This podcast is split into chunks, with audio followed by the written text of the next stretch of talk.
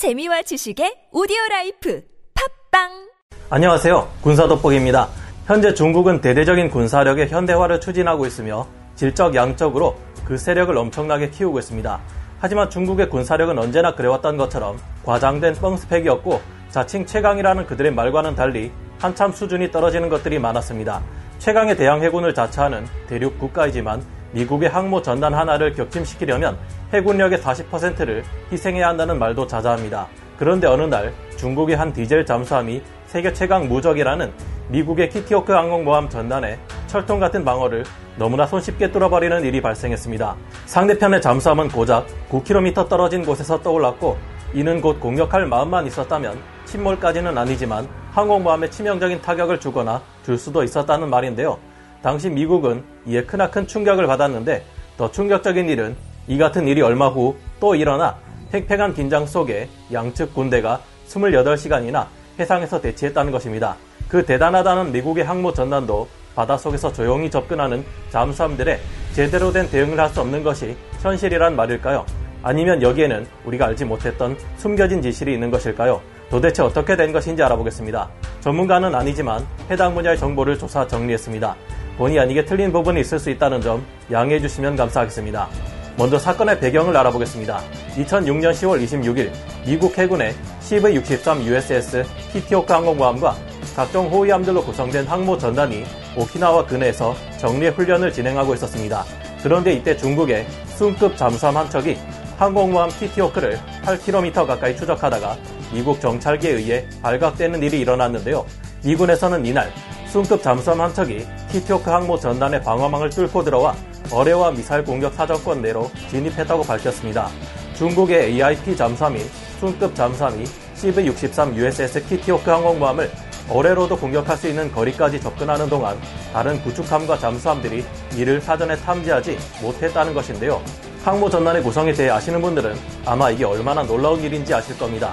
CV-63 USS 키티오크와 같은 키티오크급 항공모함은 핵추진 항모는 아니었지만 만재 배수량 8만 톤급의 길이 325m에 혹은 86m나 되는 거대한 재래식 추진 정규 항공모함이었습니다.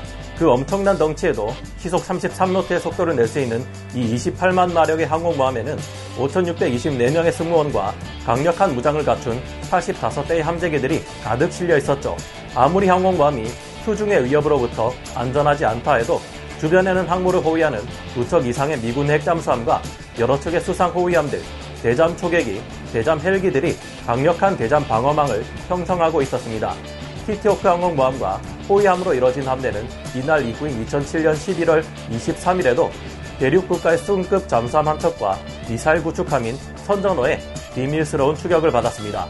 키티호크 항공모함 주변에는 대잠 감시 능력을 갖춘 이지스 구축함들과 S3 바이킹 초계기와 E2C 호크아이 조기 경보 통제기, P3C 오라이언 대잠 초계기 등이 각자의 대잠 감시망을 쫙 펼치며 돌아다녔는데요. 전자전을 위해서 EA6B 프라울러가 떴고 바닷속에서는 LA급 공격 원자력 잠수함들이 수중에서 발생하는 갖가지 음향을 모두 살피고 있었습니다. 이 중 대륙 국가의 추격을 가장 먼저 알아챈 것은 P3C 오라이언 대잠 초계기였는데요. 순급 잠수함은 키티오크 항공모함의 9km 앞 수상까지 떠올랐습니다. 곧따로 항공모함의 F-18 함재기들은 무시무시한 무장을 난채 이륙을 반복했고 바다는 요란하게 움직이는 각종 항공기와 수상함들로 난리가 났습니다. 이 상태에서 순급 잠수함과 미국의 함대는 28시간이나 대치했다고 하는데요. 대치가 풀리기까지 아니 그 이전부터 양국 간에 어떤 대화가 오갔는지는 아직도 알려지지 않고 있습니다. 미 항모 전단을 뚫고 나타난 송급 잠수함은 어떤 잠수함일까요? 송급 잠수함은 송나라에서 유래한 이름이 붙은 중국 최초의 AIP 잠수함인데요. AIP, Air Independent Propulsion 잠수함이란 공기가 불필요한 추진 시스템을 말하는데 내부의 산소 공급 없이도 추진 동력을 유지할 수 있는 재래식 잠수함을 말합니다.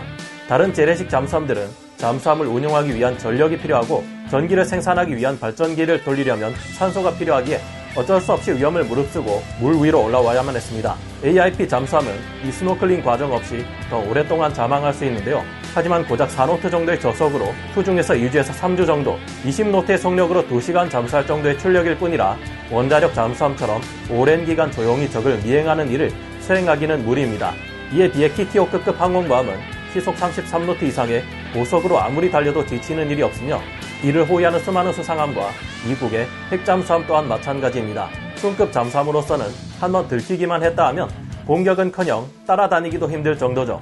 그래서 중국의 순급 잠수함이 이 항모 전단 사이에서 떠오를 수 있는 방법은 내복인데요.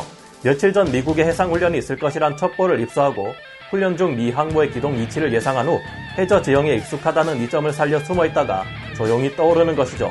언론의 발표에 따르면 사건이 일어난 지역은 해저 지형이 복잡하고 수온과 해류 등의 영향으로 잠수함을 탐지하기 어려운 지역이라고 합니다. 설상가상으로 이곳에는 해저의 청음 장치를 설치하기도 어려운 지역이라는데요. 미 해군의 대잠 체계는 대부분 구소련이나 러시아의 거대한 원자력 추진 잠수함을 대양에서 탐지하는 것에 초점을 맞추고 있기 때문에 조용한 소형 재래식 AIP 잠수함을 가뜩이나 찾기 어려운 환경에서 탐지하는 것은 굉장히 어려운 일일 수 있을 겁니다. 하지만 그렇다고 이를 탐지해내는 것이 불가능한 것만은 아닙니다. 이 해군은 세계 최강의 대잠 작전 능력을 가지고 있으며 2006년과 2007년 당시에는 지금보다 그 능력이 떨어졌다고 해도 각종 탐지 수단이 총동원되었던 키티호크 항모 전단이 그리 쉽게 공격에 노출될 리는 없어 보이는데요.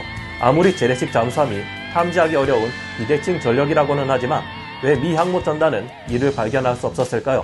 당시 상황에 수상한 정황들이 있습니다. 당시 이에 대해 발표했던 브라이언 휘트먼 미 국방부 대변인은 중국 잠수함이 왜 미국의 항모 전단에 의해 포착되지 않았는지 설명하지 않았는데요. 그는 이유를 설명하지 않은 채 송급 잠수함이 미 해군의 위협이라는 지적은 과장되었다고 말했습니다. 수상한 점은 또 있습니다. 항모 전단을 따라왔던 순급 잠수함이 정말로 침입한 것이라면 보통 음향을 노출시켜 자신을 날리거나 잔망경을 들어올려 존재를 알리는 정도면 충분한데요. 그런데 순급 잠수함은 수면 위로 직접 부상해서 자신을 드러냈는데 이 같은 일은 잠수함이 공격 의사가 없다는 것을 알릴 때 일어납니다. 그게 아니면 상대편의 압박에 의해 강제로 부상당하는 경우인데요. 대륙의 군사력을 과시하기 위해서 순급 잠수함이 미 항모 전단 앞에 일부러 존재를 드러낼 수도 있었겠지만 잠수함을 부상시켜 보여주는 것은 과도한 조치이고 잠수함의 전술적 방침에 있어서도 의심스러운 부분이라는 의견들이 있는 것은 사실입니다.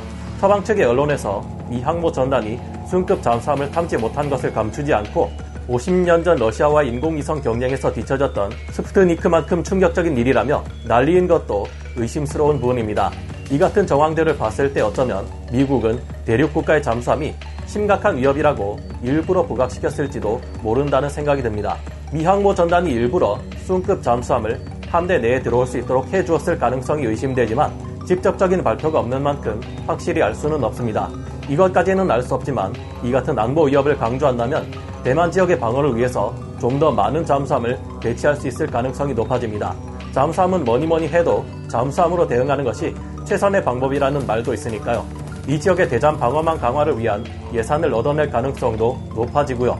실제로 이 당시 미국은 사건이 일어난 지역의 대잠 방어망 강화를 위해 대만의 대잠 세력 증강에 대해 고려하고 있다는 말과 함께 대만군으로 하여금 T3C 해상 초계기와 10여 척이 넘는 일본의 하루시오급 잠수함을 보유하게 하려 한다는 말이 나오기도 했습니다. 여러분은 이에 대해서 어찌 생각하시나요? 어쨌든 지금 와서 분명한 것은 대륙국가의 순급 잠수함이 미항모 전단의 대잠 방어력을 더욱 높여놓았으며 그리 쉽게 재래식 잠수함에 공격당할 일은 이제 일어나지 않는다는 것일 듯합니다. 우리나라의 장보고급 잠수함과 미항모 전단의 훈련 이후 미 해군의 대잠 방어 능력과 대응 전술이 그만큼 더 발전한 것처럼 말이죠. 하지만 여전히 공격하는 재래식 잠수함 쪽보다 이를 방어하는 쪽이 훨씬 어렵고 필요한 전력도 한두 가지가 아닌데다 생각지 못한 변수도 많습니다. 그런 만큼 작은 소형 재래식 잠수함이라 해서 그 능력을 과소평가하지 말고 이에 대한 대비를 철저히 해야겠죠. 앞으로 미 해군이 운용할 것이라는 유령 함대 또한 여기에 효율적으로 대응하기 위한 체제의 일환일 수도 있을 겁니다. 현재 미국 해군이 가진 대잠 작전 능력을 자세히 들여다보면 소름이 돋을 정도인데 이후 기회가 된다면 자세히 다뤄보도록 하겠습니다. 오늘 군사 돋보기 여기서 마치고요. 다음 시간에 다시 돌아오겠습니다. 감사합니다.